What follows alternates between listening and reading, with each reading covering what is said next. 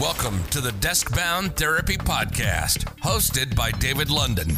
David is a posture and mobility expert, yoga teacher, and certified online trainer. This podcast is about empowering desk bound professionals how to live their healthiest life and move pain free. If you work at a desk job and want to move pain free, look and feel your best. Let's get the conversation started to see if you could be a good fit for David's coaching program. Connect with us through all the social platforms and see the show notes below. Now, let's dive into this episode.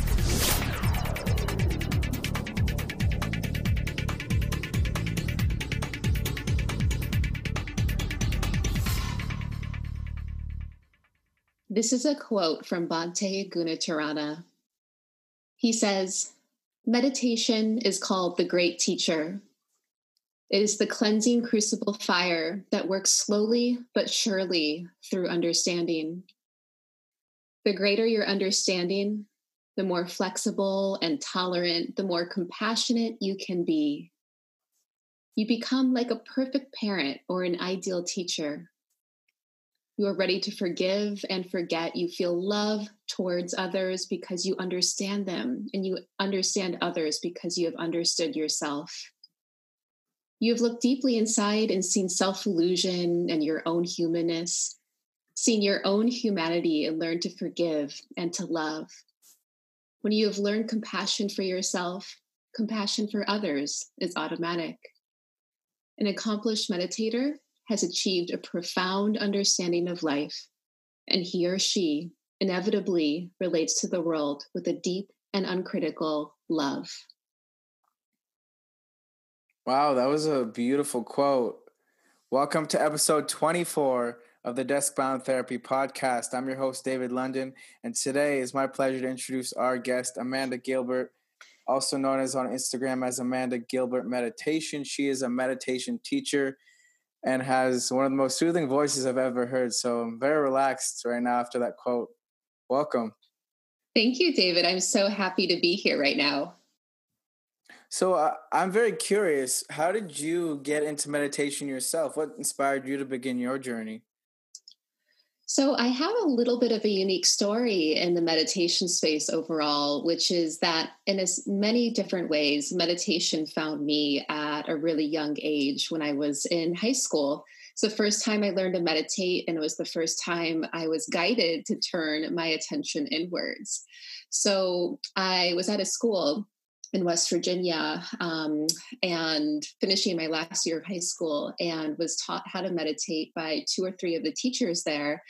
And I always remembered that first time in meditation where, as a teenager, you know, going through all the things, all the feels, all the teenage angst, all the uncertainty, I was like always really questioning things. I remember growing up as a kid. I remember turning my attention inwards for the first time and just feeling this immense sense of knowing, this sense of familiarity and this sense of true peace for the first time. And I always remembered that after that first meditation. After that, I, you know, I kept meditating here and there. I studied holistic health and wellness in college, and meditation and mindfulness was part of my curriculum, even in my undergraduate studies. However, it wasn't until I hit like a really big rock bottom, like a really big moment in my early adulthood, where it was one of those moments that, um, you know, everything just kind of changes and the rug gets pulled out from under you. And I really went through like my first, my first time of just questioning everything and having to kind of cobble my identity and myself back together. And it was in that same in that same chapter where i remembered back to all the times i'd meditated before and how i had always felt better after meditating and that's when i got really serious about meditation. I went and studied with my first formal teacher and that is also when i learned daily meditation. So i've been meditating for over 17 years and i started a daily meditation practice in 2009 Wow, that's a great story. It seems like meditation's kind of evolved with you as you've grown as a person yourself and you've gone through school and through life. Is would you say that's what kind of created your passion to become a teacher and now a professor? Yes, most definitely. What actually, I get asked this a lot. Uh, you know, what made you want to teach meditation or how did you become a meditation teacher?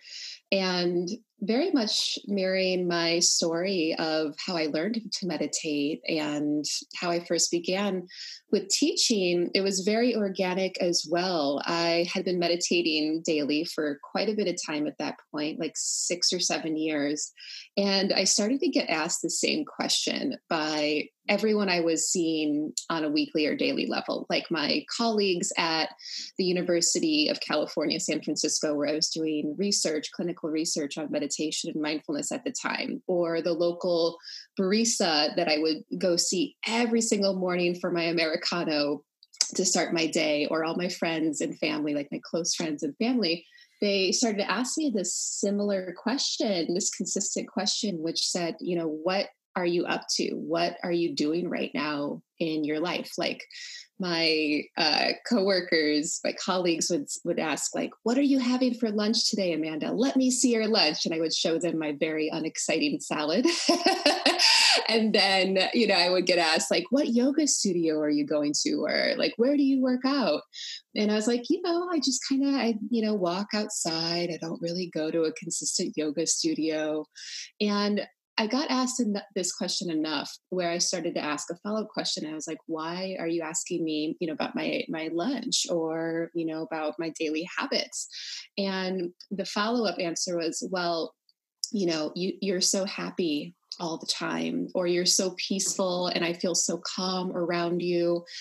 And, um, you know, my colleagues would say things like, you handled that moment of tension and stress during our meeting so gracefully and so well. And they they were curious. What i learned was they were curious what makes me me. And i realized after some of that inquiry that they were really asking about my meditation practice because the truth and the answer is was and is that meditation makes me me. Oh that's that's super cool. I find a lot of the times too, when I was starting my practice, I didn't see the benefits directly myself until people were telling me that I seemed less distracted and I seemed more focused and I seemed more like myself. But it's very cool that we can connect on that point. Is a lot of people just become inspired and see the benefits of you doing the practice, even when maybe you feel like meditation is just isn't working for you. Absolutely. It's actually one of the very first signs that meditation is really getting into the nooks and crannies of your life, which is your inner circles, your close friends, the people you see on the weekly or the daily, just like me, all my colleagues at university. Uh, you know, they start to say things like that, like, hey, um, you just seem a lot more centered. You seem a lot more grounded, solid, peace, calm, happier you know what's going on. I had a student one time uh, a couple years ago she had just learned meditation and had been meditating for about six weeks. And uh, she told me this story that her brother was on the phone with her when she was at her university dorm and the fire alarm started to go off. And she was on the phone with him and uh, they were hearing this really loud fire alarm going off. And he after a couple minutes of him being like what is that? Are you okay? And they were assessing her safety and she was fine. It was like even not a real fire alarm, just like a, a test. And his immediate answer or, or his immediate comment and observation of her was, okay, normally you'd be freaking out in this moment and I would have to be really managing your your stress and your extreme freak out. He goes, "You've been meditating, right? You told me you started to meditate." and she said, "Yes, I started to meditate 5 or 6 weeks ago." And he said, "Please, please keep doing that. It is working." So, you know, I share that story because uh, it was a really like obvious, clear pre post to me was somebody who had just learned to meditate. And that was someone who had known her, you know, her whole life, had that observation of her.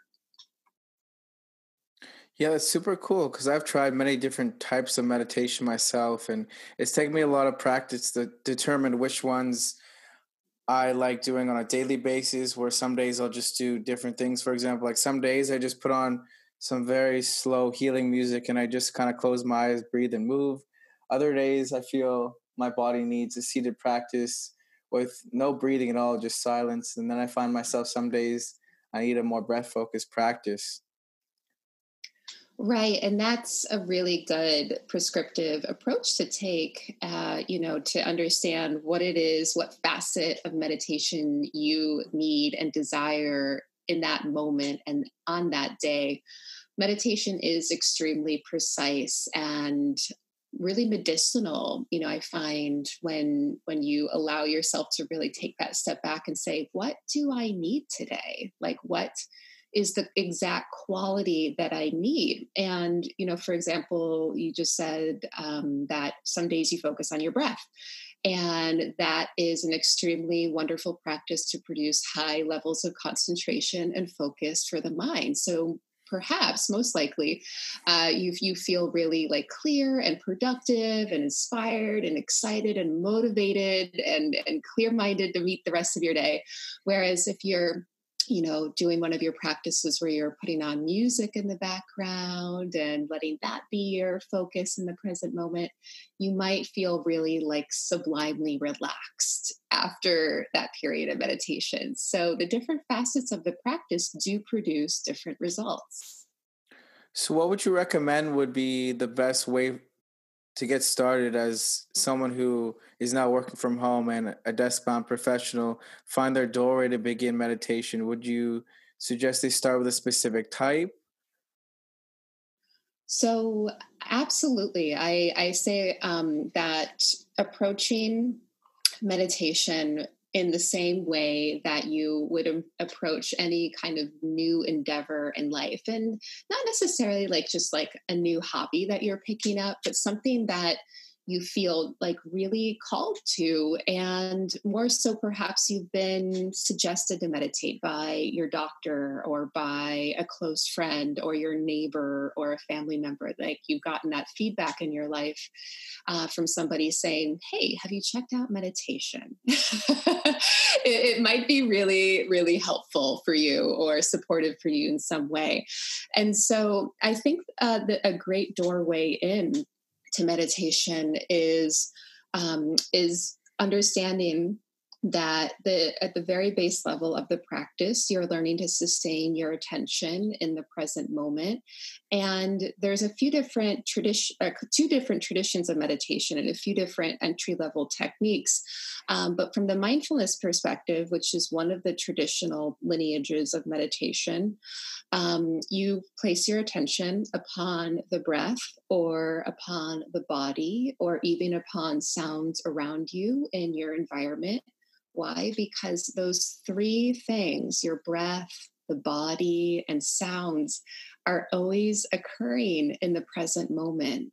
There's absolutely no way you can breathe yesterday's breath or tomorrow's breath nor can you hear yesterday's sounds or yesterday's musical tune that you were jamming on or you know you can't hear sounds from the future either. You can only hear sounds in the now. You can only breathe the breath in the now. You can only have this direct experience of sitting and breathing and being and walking and laying down in the body in the now. So we use those three anchors in the present moment in mindfulness meditation and that's where i suggest people begin is is learning to stay with one of those three anchors. I, I always suggest uh, the breath and like a really nice um, you know relaxing basic body scan at first to learn how to build your capacity to stay in the present moment with your attention.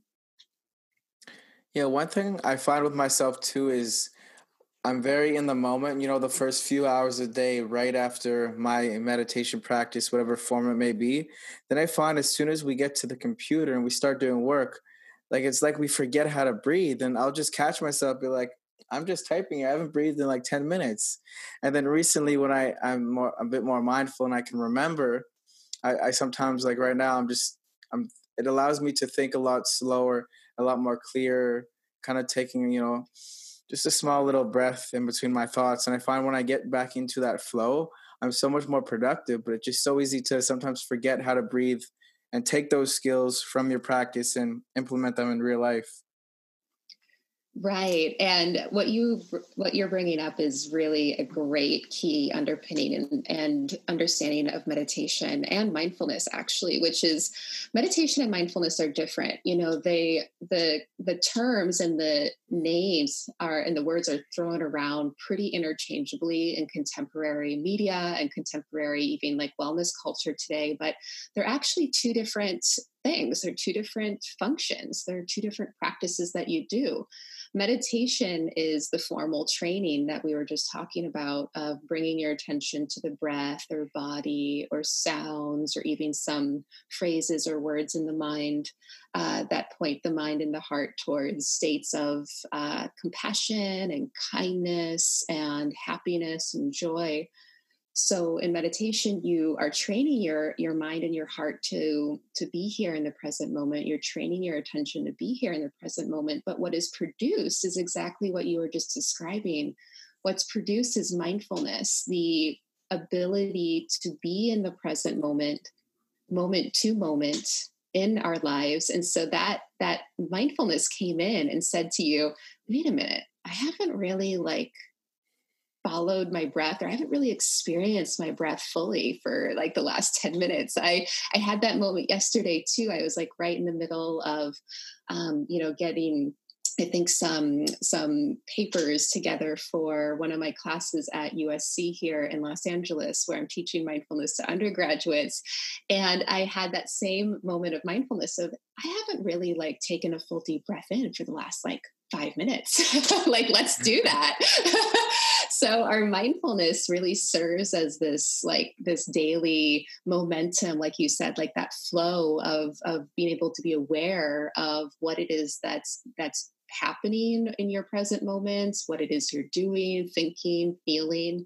It's the ability to be aware moment to moment in our lives. So, um, and I just actually wanted to loop back to the question that you asked earlier, which is like, how do you start a meditation practice? Um, you know, for people who are especially like more working uh, at their desks a lot during the day and whatnot. And so I would say, start small start meditating on one of these three objects in the present moment breath body sounds for like three to five minutes a day even to start with that's what i always suggest is start small the science of habit formation actually tells us that you are most likely to sustain a habit long term and even start a real new habit if you decide to start with a manageable amount an manageable and approachable amount of time at first. So start placing your attention in the present moment upon the breath, body, or sounds for like three to five minutes to begin with. And then you'll start to notice, even from those short, short periods of time each day, that function of mindfulness you were just describing so well, David. So I just wanted to loop back with that suggestion. No, you bring up a great point there. And actually, it made me think a little bit because for the people who would like to start their meditation practice, someone like you, even who's been practicing for know 17 years you still see you're not perfect. You had a moment as well where you know you had to use that mindfulness to tap back into the moment. And i think a lot of people feel it ha- you have to be perfect with the practice but i think it's it shows a good perspective that everyone's still learning and growing and it's it's a lifelong thing to become more mindful. And it's okay if there's times during the day where you aren't 100% mindful. Mm-hmm. Mm-hmm. Absolutely. Yeah, absolutely. I so oh, I actually love this this this phrase in the meditation world that that says, uh, you know, in, in, many ways, unless you are a monk living up in the Himalayas and on like a ten year silent retreat in solitude. In modern culture, there really isn't um, a way to be mindful 24 hours of the day or 24 7 and when i first heard that i in a sense part of my like idealistic aspirations about mindfulness and meditation kind of shattered. I was like oh well i kind of wanted that for myself. And that sounds really good. And in a way that's in my mind just like you were saying like that perfect picture of meditation and what it should look like in my mind that's what i what i should be striving for and and you know that's that expectation i have for for my practice and when i heard that it actually really let all the pressure out of the tires so to speak it really like allowed me to let go of this idea, this mental idea, and this expectation that I had about what meditation should look like and how I should even be as a meditator. And in the most fundamental way, uh, meditation is a practice for human beings.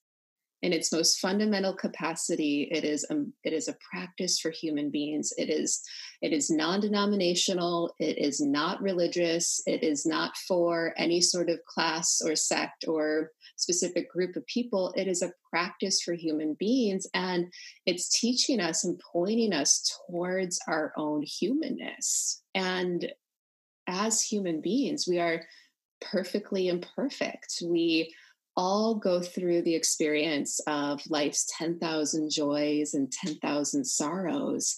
And to really approach our not only our lives but our practice in that way with a lot of spaciousness a lot of allowance a lot of curiosity a lot of non-judgment like that's the key to really like deepening one's meditation practice. Even if you're meditating for 5 minutes a day you can still deepen your experience with not bringing judgment to yourself and you know towards your meditation practice I hope you're enjoying the episode so far. Take a second, head over to Apple Podcasts, leave us a five star review and a comment. Let me know what you think of the podcast. Let me know what you want to see next. Let me know who you want me to interview. We really appreciate your feedback. It's going to help us grow the Deskbound Therapy podcast and promote the Deskbound Therapy lifestyle. Yeah, one thing I really liked from your meditation course was the mental cues and reminders because I find I can carry them with me throughout the day. Where if my mind's drifting or I'm thinking about something later during the practice, like a big one for me was when you were telling me to just remember to just be. And I find that's the biggest thing when we're we have that sense of self judgment or we just feel distracted. But having those takeaways and those anchor points are one of the things in my practice that are the most powerful for me is just having something whether it's a theme for a day or a theme for life, something to to ground yourself with. Right. And that concept of just being, I, I love that that resonated with you, David, because that's really what our practice, one of the many like real true functions that our practice is pointing us to is this, this place of just being our ourselves and our true selves. It's this discovery process of learning who we really are beyond the roles that we take on in our lives beyond the identities and personality traits that we've formed beyond the ego beyond our to-do list beyond the surface layer of everyday thoughts and thinking. There's uh, our natural state of awareness which is this awareness that that is the state where we're just being. We're not doing, we're not striving, we're not conceptualizing, we're not thinking. And that can be a very healing and insightful experience for, for meditators to arrive at, even if it's just like for a glimpse and a split second. And those cues that you're referencing from the home meditation audio course those i mean those instructions are specifically designed to like consistently with so much spaciousness and so much love guide us back to this natural state of being which is always here for us in the present moment.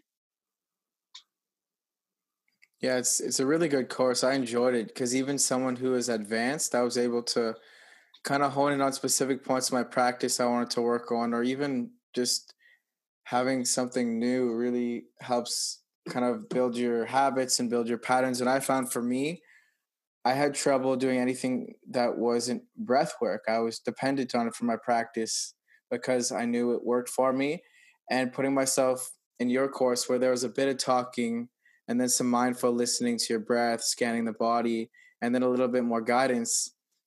For me, it helped me grow my practice to the next level because before I, I was, I wasn't, I would want to say afraid of the silence, but I found it super, super challenging, especially after coming from I was doing these mindset meditations where they were just, you know, two to five minutes for the last, you know, the previous maybe four or five months.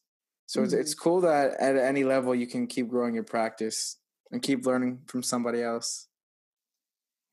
And how is your meditation like currently showing up for you, like today or this week or during this current time period, David? I know it's a little stressful for a lot of people for the the COVID nineteen, but I'm just trying to you know stay in the moment. I'm expressing a lot of gratitude for you know for my health, for my family, for my the desk bound therapy community, and just really trying to look at all the bright sides. Because as negative as it is, it's still you know so so important that we show gratitude, whether it's for the people you know working at the hospitals or even just grateful I'm able to run my business online and run this podcast during these hard times and still, you know, be able to help people over social media. So I've been doing a lot more mindfulness now that I'm home more. I've finally a goal of mine was to pair it with my journaling. And I'm I finally started to journal after my meditation to take it to the next level. So maybe that's something you can talk about if that's something you would suggest. Oh, this is so exciting to me in a few different ways, which is um, I like that natural progression for you where uh, it sounds like on your own you had this insight to say, I want to have like a writing journal by my side like next to my cushion or mm. next to the the couch or the chair that i'm meditating on. And uh, it sounds like you are capturing like some of your perhaps some of your insights from your during your meditation practice or any creative ideas that you perhaps had arising or falling. And that is something i suggest. I actually so I learned this journaling technique on one of my recent silent meditation retreats. This was about three years ago, and um, the the style of journaling is called bullet style journaling. So instead of necessarily writing out long form sentences, which is a beautiful practice too, like the morning page exercises where you're writing out two and a half pages every single morning and getting into that flow state of creativity and and output and tapping into your inner uh, intuition and your inner voice like that like that is also a beautiful practice. And if that's what you're doing or if that's what calls to your heart like please go ahead and, and do that long form writing and journaling.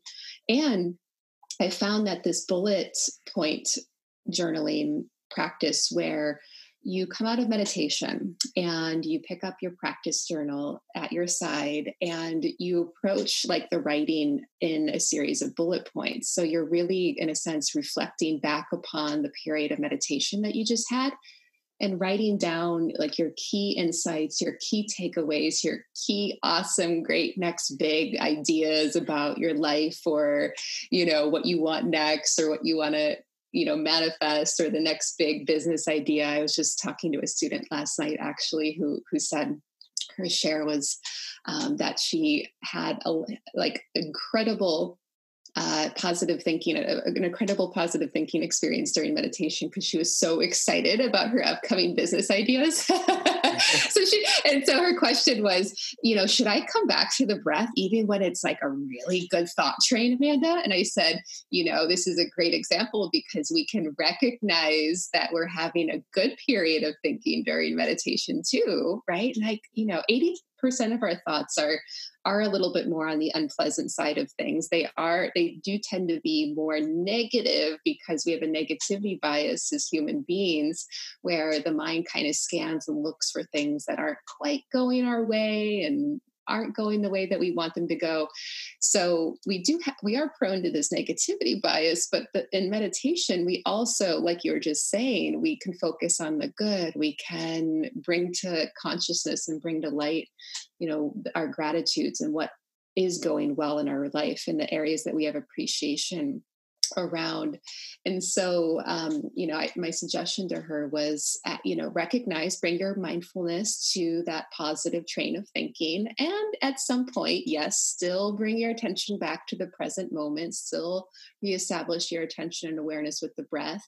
And i suggested the bullet point the bullet uh, journaling to her and said you know write down those those key creative moments after your meditation practice, it can be so tempting to actually like open your eyes for a moment and grab your journal and and write down like all the great things that are coming to mind during meditation.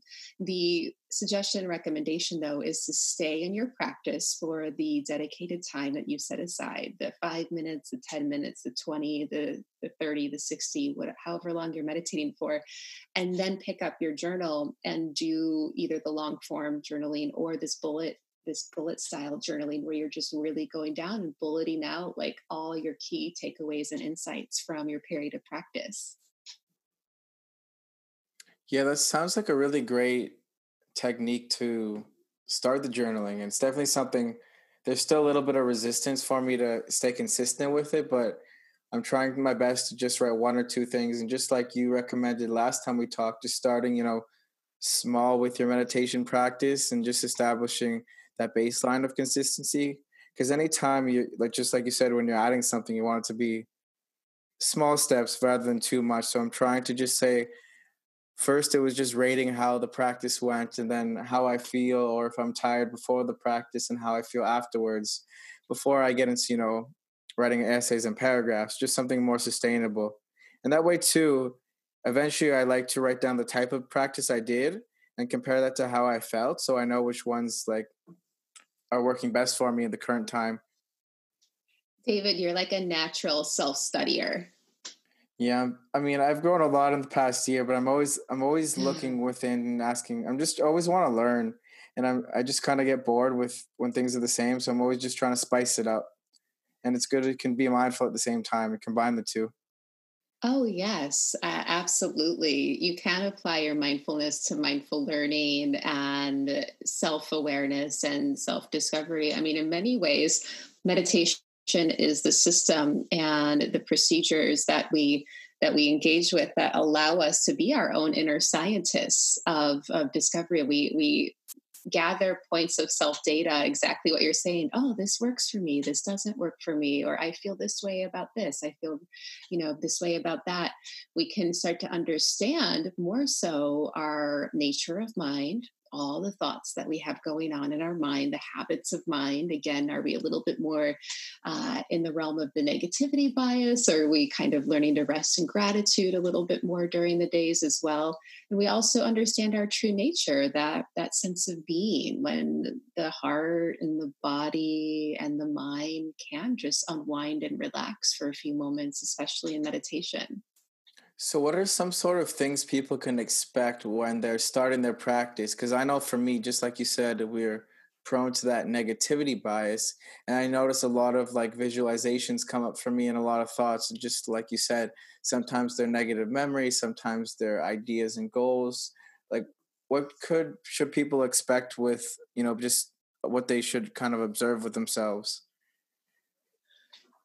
Well, it, it, so not every single meditation teacher is going to say this in this way but i like to be so just frank about this aspect of the practice. After you've started to meditate with a little bit of consistency after you've learned how to meditate and have and continue with the practice for even within the first three to five days or definitely within the first week what tends to happen is you actually become more self-aware so, therefore, you are more aware of all the thoughts that you have going on in the mind. Doesn't mean they weren't there before.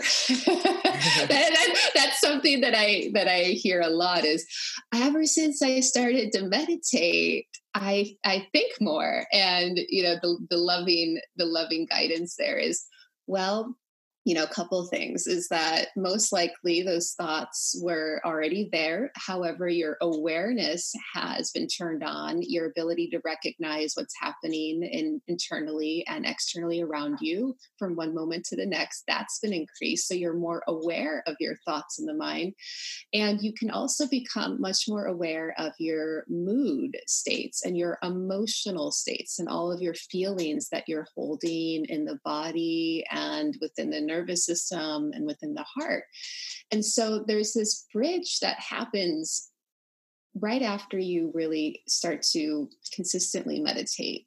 And this is where I think some people really they don't they they get a little like confused or freaked out because there isn't like so there isn't that guidance there or, or, a teacher that they can talk to about this or they haven't read um, you know the book enough books on on the, the subject matter of meditation but this is very common and there's a bridge that we have to cross as meditators which is noticing becoming more self-aware and noticing all of the thoughts and emotions and feelings that that are present and allowing them to be there. And after we allow them to be there that's when things become workable that's when we start to apply, apply these these facets of meditation and mindfulness which are the facets of the heart the facets of non-judgment can I learn to not judge all the thoughts that are happening in my mind, even if it's 500 thoughts in five minutes? Can I actually like radically yeah. not judge that experience? Like, wow, like,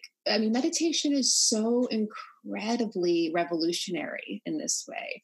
I, I really have yet to discover like any other modality or practice or medium or experience where you're really asked to to like let go of all of that stuff. Let go of the judgment mind, let go of your usual way of reacting or responding to things. So we learn to meet these things that we become more aware of with non judgment, with kindness, with compassion, with inclusion. You know, how can we like welcome all of these thoughts that we're all of a sudden aware of?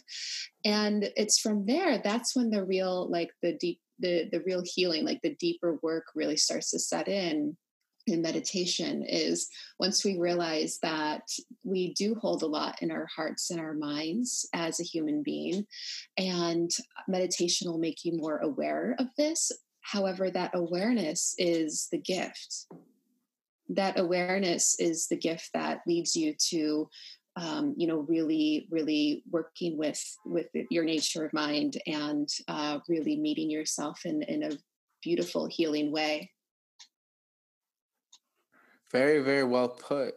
So how could someone use that their gift and their awareness to to reduce stress? Is it the fact that they have control over their thoughts that they can reduce stress or is it the benefit like you said you distinguish meditation from mindfulness is it are the benefits coming from being more mindful to help control stress? So, so meditation and mindfulness, they're traditionally practices for insight and awareness and awakening, exactly what we were just talking about. And this is such a great follow up question because just like there's that moment of um, acknowledgement from a lot of new meditators that why why am I thinking so much? or oh my god you know what, what's going on here? I'm so much more aware of everything.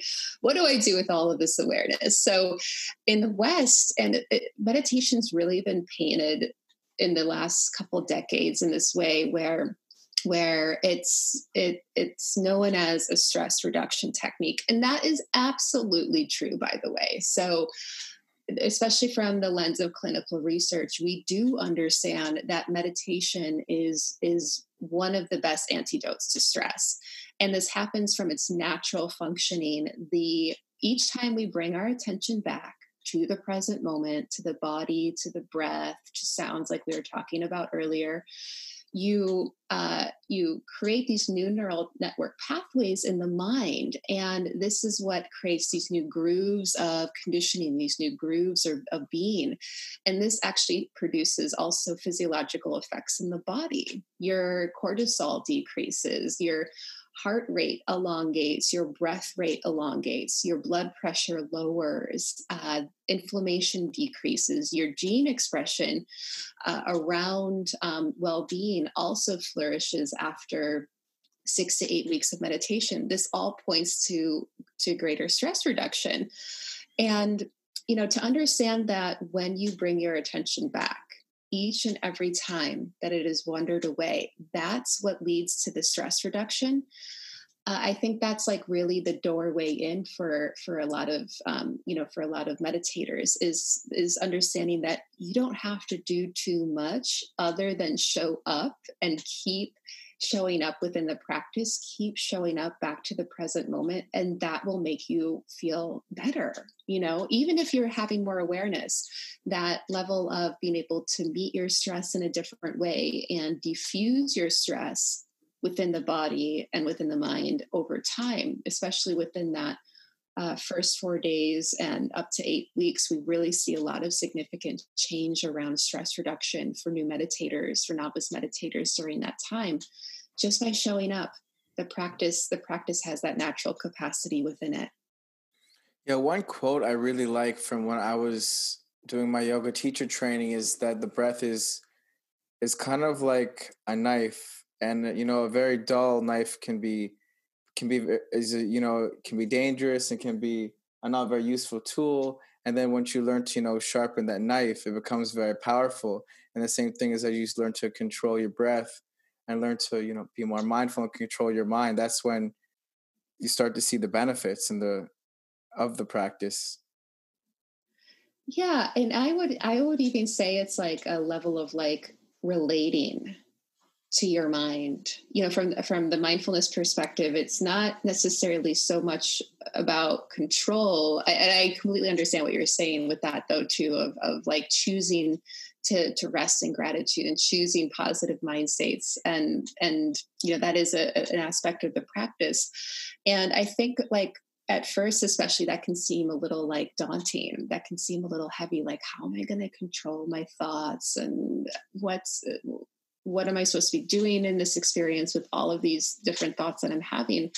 And I think like the first step is really relating to your thoughts and even relating to your breath exactly as it is. You know, I hear this comment a lot in in meditation students where they ask, you know, should I be taking long breaths, like that real long, exaggerated inhale, and just like let that breath out and that real long, like yogic breath out? And, you know, the answer from the, the mindfulness perspective is, well, you know, really we we don't try to control or change or manipulate our experience or our breath or even our thoughts in the mind at first we just learn to simply allow things to be. And from there, we can re relate to them in a particular way through those ways of non judgment, kindness, and compassion. One thing I really love about your practice is how you take the practice outside of the practice. Like I've seen from your stories, you're very mindful with your eating and the food you eat and the way uh, and in other ways such as like the way you just even just just being on this podcast with you you're very slow with the words and calm and mindful and you know a lot of people just have racing thoughts but it's very cool mm-hmm. to see how you're you've connected things and so would you suggest it's it's best to start obviously small just sitting with the breath and welcoming it and then starting to be you know adding mindfulness in other areas of your life because it's cool because you're a health coach so you're you're putting the pieces together which is something i'm really passionate about yeah, I, I, love that, and I actually am so curious to hear like how this has been going showing up for you too, uh, David. Because I feel like from our last conversation, you were saying like, oh, I've really noticed that this the mindfulness has been uh, getting into the day the day to day, and and that's what happens. Remember that med- mindfulness is a natural outcome from your meditation practice. Meditation is the training mindfulness is what happens. It's what's grown from the training. Just like muscles are grown from from weight training the body your your mindfulness is grown from your meditation training in the mind. And so what exactly what you're just saying it, it just ha- your mindfulness just tends to seep out into all of these areas of your life. And you're you become more aware and more self-aware of oh when i eat this particular food this makes me feel good. When I eat this particular food, that makes me feel really crummy. and then and then just like in meditation we introduce that choice you know how do i eh, what you were pointing us to like how do i want to relate to this data i just i just became aware of? Okay you know i'm going to you know perhaps eat less of that food that makes me feel not so great and i'm going to eat more of the food that makes me feel good and you know supports my health and overall well-being. And so our practice eh, mindfulness in daily life it it is a it's so synonymous with well-being. You know one of the my favorite ways of defining mindfulness in daily life is actually it's, it's a form of well-being and it's a form of self-care and it's a way to like really extend care and love to yourself or be in that practice, be in that process of learning how to befriend and extend genuine care and love towards yourself. And just like how when you eat the thing that doesn't make you feel good and, and you're not feeling great after you eat it, those same principles apply. How instead of meeting yourself with harshness or criticism or judgment, can you actually meet yourself with compassion and understanding? Well, I eat that thing because it gives me like a moment of relief or it, it satisfies my sweet tooth and it makes me feel good for those few moments that I'm eating it. So, you know, we really apply these principles to like all areas of life, and you can bring your mindfulness to anything and everything that you do.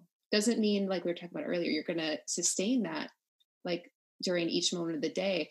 However, mindfulness has that ability to be present with us during anything that we're doing, during any conversation that we're having, this conversation we're having right now, we can be holding our attention and um, in the present moment, listening to each other speak, genuinely being connected to our body and our hearts and our and our breath as we're as we're speaking the words that we're that we are individually speaking. We can allow mindfulness to be present as we're walking down the street or exercising. We can hold that level of awareness in the body and be really compassionate and aware of the of the benefits that we're experiencing from that mindful movement. And so it's a beautiful practice because it does it naturally extends to like each and every nook and cranny and area of our lives.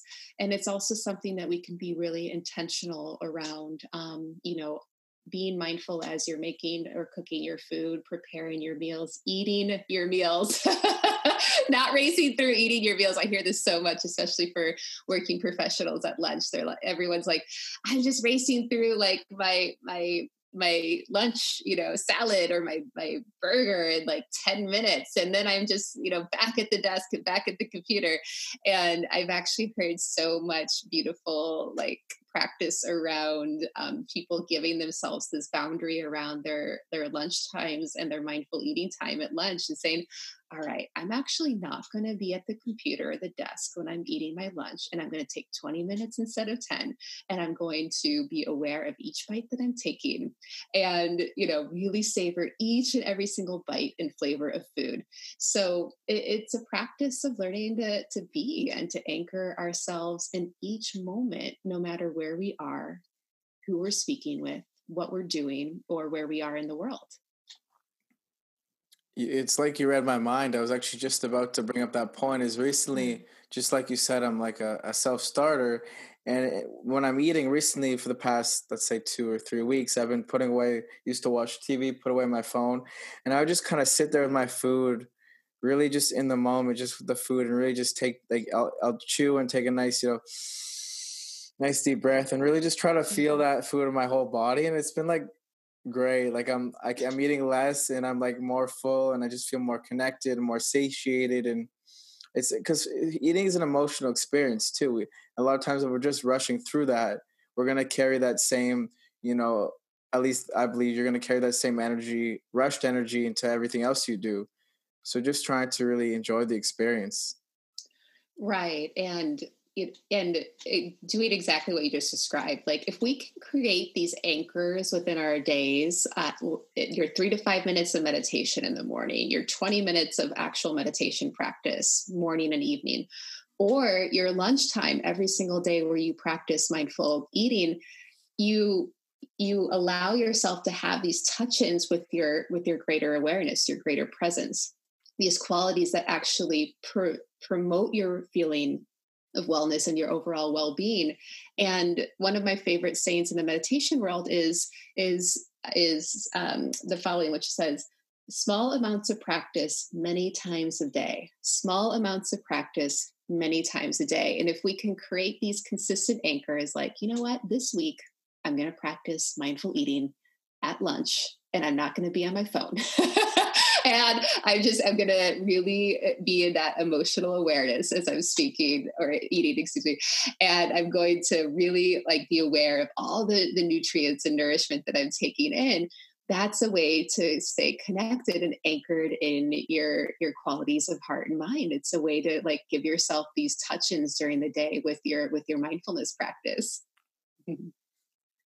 it's so true and and there's just so many things about meditation mindfulness that keep things fresh and keep things interesting and as you start to as we said you know become more self-aware that's when things really start to become fun like even for me with my practice, like I know I'm super like in the zone is when my face kind of feels all tingly and I've got like energy surrounding my body. Like that's my that's my kind of my cue that all right, I'm in it. This is working, and then I start to surrender a bit more and start to really get into into my zone. That's so beautiful, David. And I'm I'm curious, like, what has been some of your like key insights from your practice like your key takeaways of like oh i'm aware i'm now more aware that i feel like this or i have this tendency within me since you've started to meditate i noticed that my thoughts were very fast in the past and i wasn't able to slow them down as effectively whereas now when i meditate things are starting to race a lot a lot less and less and I start to be able to have many moments of just being there.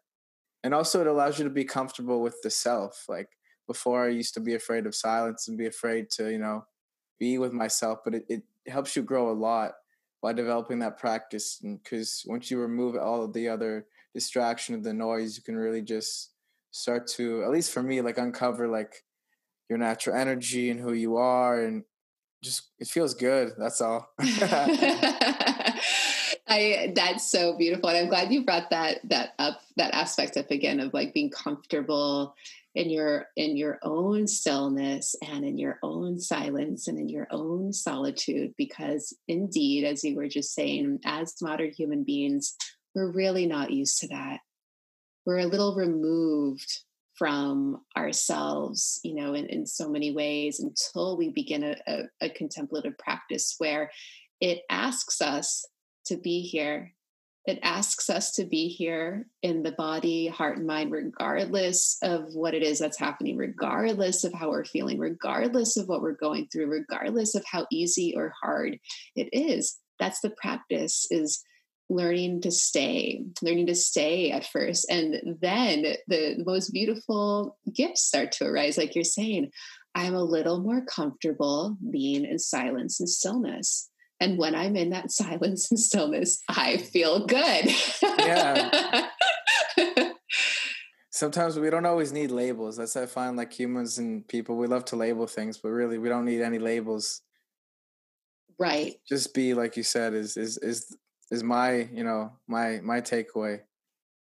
Beautiful. I, I know. And I, I, was actually talking with a meditation teacher friend of mine um, several years ago at this point, and he, he's a senior teacher. He's been meditating for about like, or excuse me, teaching meditation for about 40 years. Wow. And yeah, and he had this. He said this great thing that that it really struck me at the time, and I'll, I'll I always bring it up even consistently, and I'll never forget it. He goes, "You know, Amanda, what we're really doing as teachers is we're just looking for people to say that they feel better." And he goes, "We can say a lot of this and that about meditation, or the like." He he said this. He said it this way. He's like a lot of blah blah blah. Like mm-hmm. you could, you know, you could say a lot of blah blah blah about about meditation. He goes, but really, really, if you feel better, then you know this practice is for you. That's what we're looking for. Is you just feel better in some way, shape, or form.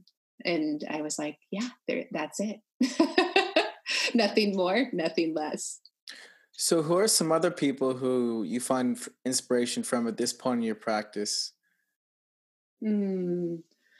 So I I am really inspired by several senior teachers in um, my tradition of meditation, which um, I is Buddhist based. So going back to what we were saying uh, before, is that mindfulness is a practice for human beings. It's not religious or denominational in any in any way, and mindfulness comes from comes from Buddhism. That's its traditional roots. And just like uh, uh, transcendental meditation or Vedic meditation or mantra meditation, and even yogic breathing comes from the yoga school of India. That's where that these modern practices come from from that traditional school.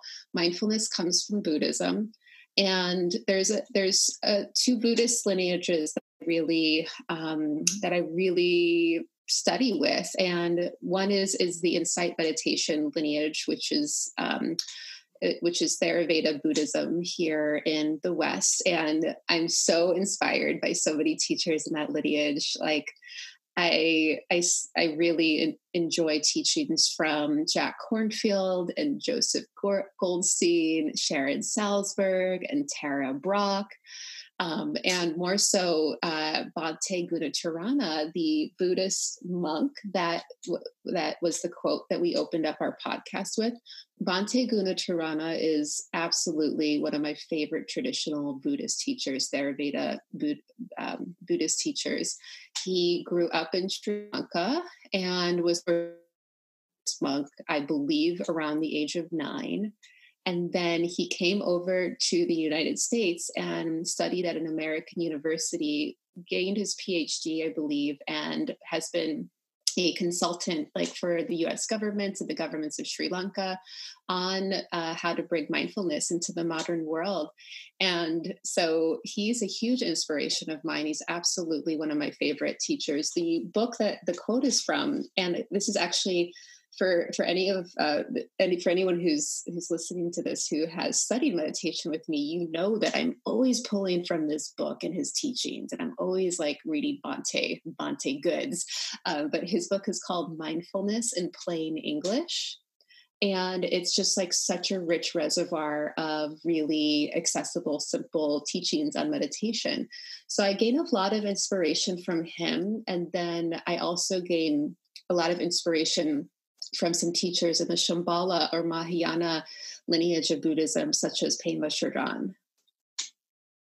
Very, very cool. Wow, that's shout out to those teachers. I'm gonna definitely check out that book. We're gonna finish off with my favorite segment. It's called rapid fire questions. So I'm gonna ask you five or six questions and just answer whatever comes to the top of your head. So the first one is actually quite difficult. How would you describe meditation in one word? Love. What are a few of your favorite books? Mindfulness in plain English. Nice, nice. And what are some words you live by day to day? Presence, kindness, compassion, health, well being. Awesome. I love those. What is a failure of yours that you have learned a lot from? Each time I feel constricted and judgmental, that is like a mini failure that that I learn from each and every day because it gives me the opportunity to choose kindness and choose connection and choose compassion. That's great. See, it doesn't always need to be, you know, something a failure that's negative. It can just be that you're you're becoming more compassionate. That's great. So a big one here to finish off. Where do you see yourself in five years? Hmm. Well, I see myself in five years. Well, I am in the process of writing my first book. And I just announced that publicly about a week ago. Um, over social media and it was such a beautiful moment to receive like so much celebration and acknowledgement and support. I am writing my book with shambhala publications just a beautiful and leading publisher on meditation and mindfulness books in particular. And so i'm really deeply devoted to this this process of writing this book right now which is on the heart practices of, of mindfulness meditation. A lot of what we talked about today uh, the facets of kindness compassion and the book will also cover practices on happiness and joy and equanimity. So i in a sense this is you know this is what my my teaching and my work has turned into in this moment is like writing and writing from this place during this time of of really trying to provide a resource, just like Bhante's book has been a resource for me for all over these for all of these last many years. I, I'm writing from this place where I just I want this to be a resource for readers and for meditators for like a good chapter of their practice path and for and to be by their cushion for a period of time. Um, so i my hope is that in five years there'll there this will be the first out of a couple of books and that you know i'm really being able to witness uh, so many people benefiting from the practice feeling better as we were discussing before and and that you know this this writing that i'm currently doing um, has a small little role and a small little piece in, in their their experience. I'm definitely looking forward to to reading your book when it comes out. It's gonna it's, it's really great that you got a lot of great feedback as well on social media so definitely Aww. excited for you on that. I actually do have one more question i was meaning to ask. Uh, what is your morning routine like Yes. So I have a morning routine that it, it's just been it's been tried and true over the years, and so I'll, I'll walk us through in a pretty succinct way because I do the same thing over and over again each and every morning and it, it, actually encompasses a lot of what we were talking about with daily mindfulness in daily life so i wake up and i first have a have the two words two simple yet powerful words float through my mind, which are the two words, thank you. So I start my day with gratitude. And from there, I actually say to myself some iteration of, you know, may today be a day that I live fully. May today be a good day. May I bring my full heart and presence to this day. So I set up like a positive mind uh, mindset for the day, even before I get out of bed after I get out of bed, I go ahead, I have a glass of lemon water, I make some tea. Uh, my practice begins with um, a little mindful tea sipping in the morning and some tea meditation. I read. Uh, I read meditation literature actually. So, all of the teachers that I mentioned before, I will read some of their books in the morning. Um, I also read traditional texts and and the suttas um, in uh, from the Buddha uh, each and every morning, and then I go into my meditation practice. So I have a pretty like a pretty um, regular routine, a practice routine in the morning where I, I do I do all that prep work for practice and then I practice. And then from there, I'll, I'll go and make a, a mindful matcha, more tea. I'll mm-hmm. have some mm-hmm. breakfast and then I'll, I'll go and move. You know, I really try to, I either try to move like right after that, that practice, that daily practice, or I'll, I'll move uh, at the end of my day. So it's kind of a, a that's where the, the crossroads uh, really emerges in my morning is am i going to go into writing? Am i going to go into work? Or am i going to move first and then come back to like my writing and my work? Yeah that's actually something i was curious if you had a, a movement practice or you you do any strength training. It sounds like you're walking and and i guess movement are big for you. Do you find you doing you know physical fitness helps with your meditation practice Oh, absolutely. Like the two are uh, completely intertwined. They they really feed one another. So if you are if your body is like weak, you know, just using the strength training reference, if your body is weak or you're not tending to your physical happiness in the body, one of the ways I really love thinking about health, physical health these days is actually through the mindfulness lens that you experience physical health as a form of physical happiness.